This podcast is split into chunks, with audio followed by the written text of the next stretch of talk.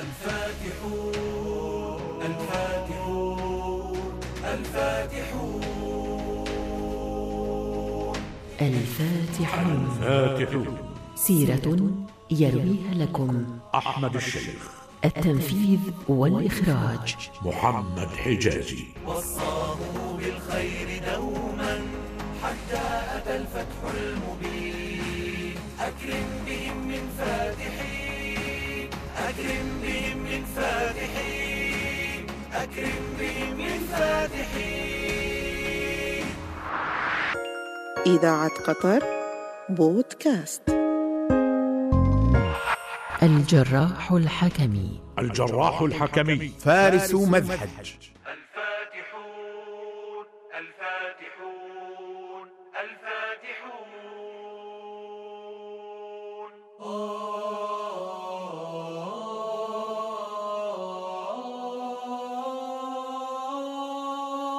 ولد أبو عقبة الجراح بن عبد الله الحكمي بمدينة دمشق مع نهاية العقد السادس الهجري الموافق لعام 680 للميلاد في عهد الخليفة الأموي يزيد بن معاوية. وينتسب أبو عقبة إلى قبيلة قحطانية من مذهج وتشير المصادر التي ترجمت له إلى أن أول ظهور عسكري له كان سنة اثنتين وثمانين للهجرة في فتنة عبد الرحمن بن الأشعث عندما خرج على الدولة الأموية في دمشق وشوهد في معركة دير الجماجم حيث قتل ابن الأشعث. وكان مشاركا للحجاج بن يوسف الثقفي في قيادة الجيش الأموي كما كان له دور بارز في غزو الخزر عام مئة وأربعة للهجرة في زمن خلافة يزيد بن عبد الملك. هزم المسلمون يا سليم؟ أتراك وجندك جبنتم عن القتال في سبيل الله فنال منكم أعداؤه؟ ما نال منا بريك ملك الخزر إلا بمعونة اليهود الذين ادعوا الإسلام ونقلوا إليه أسرار معسكرنا فهجم علينا ليلا فوجدناه على رؤوسنا بنصالهم. هذا لا يعني سوى أنك مقصر في الدفاع عن الإسلام والمسلمين يا سليم. والله والله يا أمير المؤمنين لقد حاربت حتى تكسر رمحي وقاتلت حتى تقطع سيفي وصمت في الميدان حتى قتل رجالي. ها فما لك عدت إلى دمشق دونهم؟ كان من الأولى بك أن تقاتل فتقتل فتنال الشهادة خيرا من أن تعود إلي محملا بأنباء الهزيمة. عدت إلى دمشق كي تمدني بالجند والمؤن فأقود جيشا يثأر لمن قتل منا. ليس لهذا الأمر سوى أبو عقبة الجراح الحكمي. سمعا وطاعة يا أمير المؤمنين وإنني لأرجو أن تسمح لي بالخروج مع جيش الجراح الحكمي مقاتلا. فإن لي ثأرا عند الخزر ومن عاونهم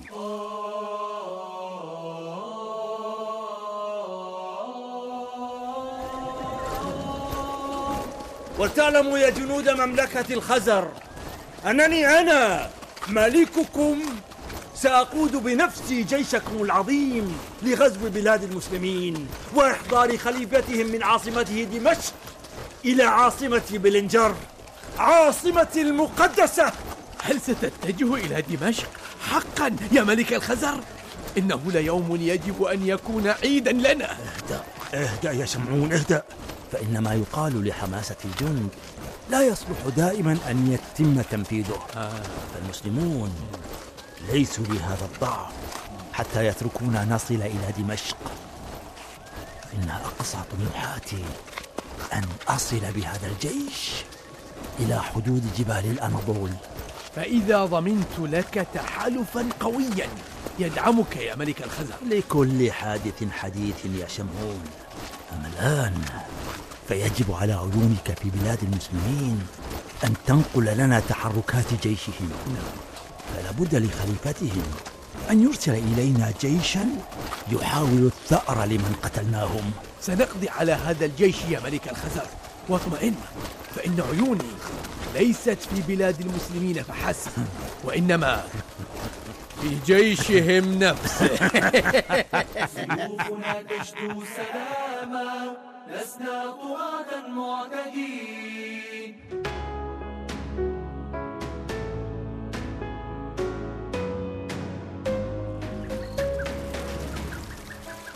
يا أبا عقبة إني قد وليتك هذا الجيش لما أعلمه عنك من شدة وبأس وإني لموصيك فاسمع لي وأطع.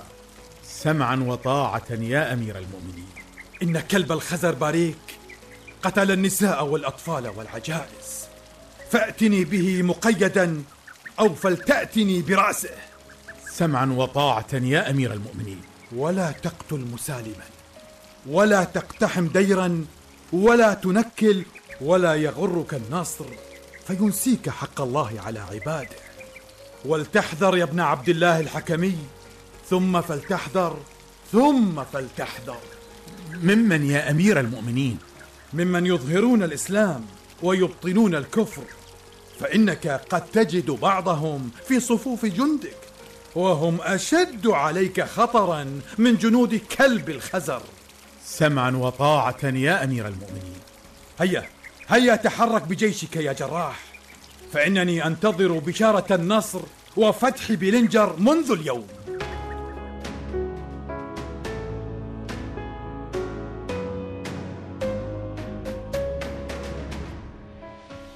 تحرك جيش المسلمين بقيادة أبي عقبة الجراح بن عبد الله الحكمي متجها إلى مملكة الخزر إلا أنه عمد إلى تأمين الثغور والسيطرة على بعض القلاع.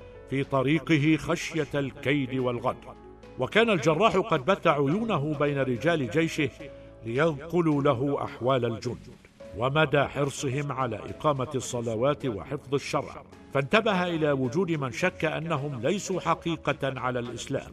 فلما تحرى عن أصلهم ونسبهم وعرف أن لهم جذورا خزرية وضع خطة لاستغلالهم في خداع ملك الخزر والإيقاع به. كم تبعد عاصمة مملكة الخزر عن معسكرنا هذا يا سليم؟ بعض يوم يا قائد الجيش. إذا فلتأمر الجند بأن ينالوا قسطا وافرا من الراحة فالطريق من دمشق كان طويلا. كما أننا بعد غد سنخوض معركتنا. أنهجم على مدينة بلنجر.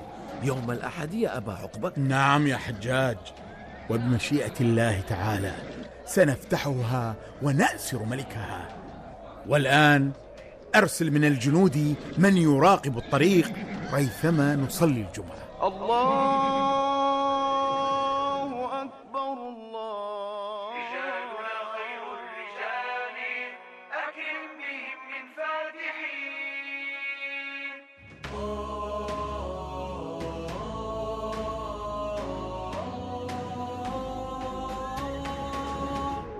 سوف يهجم المسلمون يوم الأحد يا شمعون. نعم. كنت كنت أتوقع هجومهم اليوم أو غد. لهذا حشدت الجند وأعلنت بينهم النفير. هذا ما وصلني منذ قليل من عيوننا بينهم. قد يكون المسلمون قد راقبوا عيوننا وتتبعوهم يا ملك الخزر رجالي يتسللون من بين صفوف المسلمين ويتفرقون في اتجاهات عدة. فلا يستطيع من كان يراقبهم أن يحدد وجهتهم يا لك من داهية يا شمعون. إذا فليسترح الجند وليعد من يشاء إلى بيته. حسنا. فغدا يوم السبت وهو يوم مقدس عند عشيرتك يا شمعون.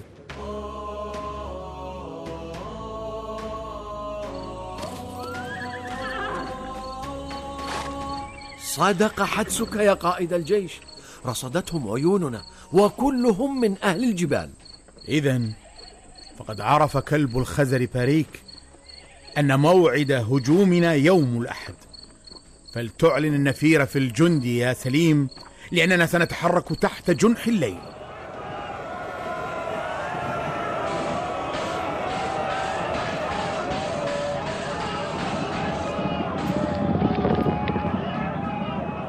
الويل لنا الويل لنا.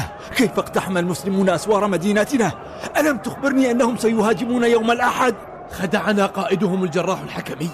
يبدو أنه عرف أمر عيوننا.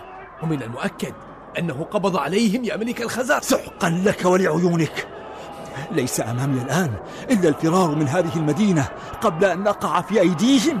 سأصحبك يا سيدي فإنني أعرف طريقا آمنا. وهل بعد هذه الهزيمة النكراء؟ توجد طرق آمنة يا شمعون؟ فتحوا الممالك دون عنف مشرقين مغربين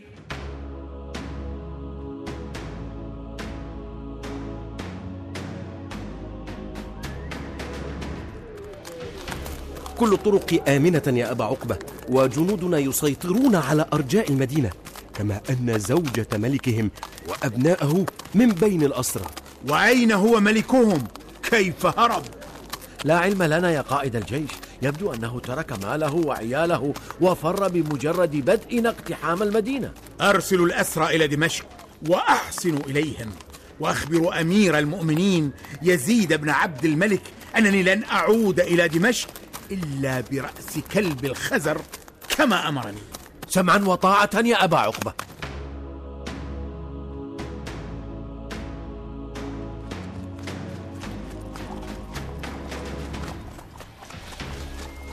أصبحنا الآن في مأمن من جنود الجراح الحكمي يا ملك الخزر. لن يكون لنا مأمن يا شمعون إلا بعد أن نعود إلى بلنجر ونطردهم منها. وإلا وإلا توغلوا في بلادنا وربما وصلوا القسطنطينية نفسها. ولكن ولكن من أين لي بجند وسلاح ومؤن؟ اطمئن! اطمئن يا ملك الخزر اطمئن! إن شيعتي سيساعدونك. ولترسل إلى ملك الروم وأمراء المجر وإلى البابا. يجب أن تتحد قوتهم لوقف جيش المسلمين. ولكن المعركة القادمة لن تكون كسابقتها يا شمعون. لا أفهمك يا ملك الخزر. ليس مهما الآن أن تفهمني. ولكن المهم أن نصل إلى مأمن ونجد ملكا يأوينا. الفاتحون الفاتحون الفاتحون.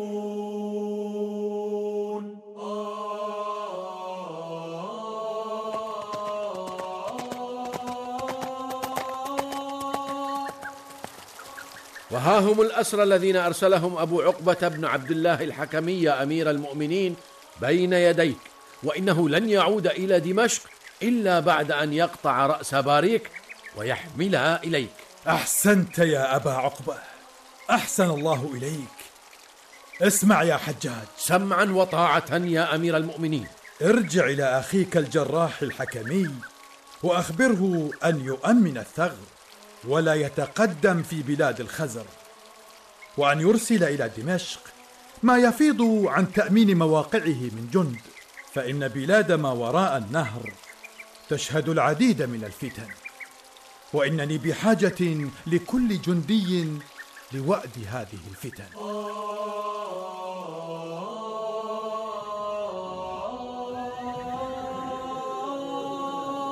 الآن فقط أستطيع أن أعود إلى عاصمة ملكي. هل يستهين بي المسلمون إلى هذا الحد الذي يبقون فيه عشرة آلاف جندي فقط؟ ويرحلون باقي الجند إلى بلادهم؟ الفتن يا ملك الخزر قد اشتعلت في بلادهم كما أن خليفتهم يزيد مات وتولى أخوه هشام الخلافة دائما تحمل لي الأخبار السارة يا شمعون. من الليلة سأحشد الجند لمحاربة المسلمين. سأعد لهم جيشا لم يروا مثله أبدا.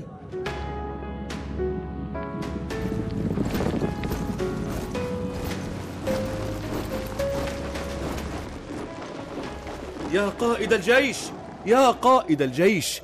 إن ملك الخزر قد جاء بجيش يفوق عدده الأربعين ألف جندي وإنه في طريقه إلى دربند ومن بعدها سيعبر النهر إلينا.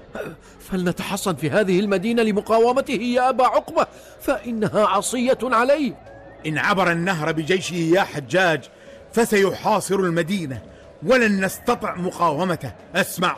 نعم. فلتذهب إلى أمير المؤمنين وتطلب المدد. وهل يصل المدد من دمشق قبل أن يعبر بريك النهر؟ سنعبر النهر إليه ونقاتله في دربند لنمنعه من دخول بلاد المسلمين. يا سليم! ستواجه أربعين ألفا بعشرة آلاف مقاتل يا أبا عقبة.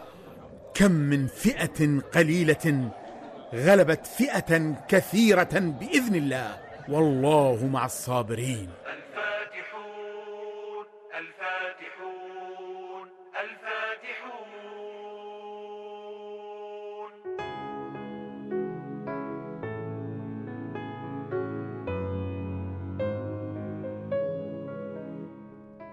بينما كان الحجاج بن عبد الله الحكمي متجها لطلب المدد عبر أخوه الجراح بجيش المسلمين نهر الباب لحرب ملك الخزر. فهزمه وفتح المسلمون دربند رغم استشهاد عدد كبير منهم. وواصل الجراح مطاردة باريك وجنوده في عدة مواقع حتى اجتاحه الشتاء ببرودته الثقيلة. فاستغل الخزر وحلفاؤهم تردي أوضاع الجيش وهجموا عليه. ورغم استبسال المقاتلين المسلمين بقيادة الجراح الحكمي فإن الله رزقهم ما كانوا يطلبون منه في دعائهم. ألا وهو الشهادة في سبيله. أكرم بهم من فاتحين أكرم بهم من فاتحين أكرم بهم من فاتحين جسد شخصيات هذه الحلقة سعد البرشيد خالد الحمادي أحمد المفتاح علي المالكي أحمد عفيف. الفاتحون فاتحون كلمات المقدمة والنهاية علاء المالكي ألحان وأداء يحيى حواء. التنفيذ والإخراج. محمد حجازي. إذاعة قطر بودكاست.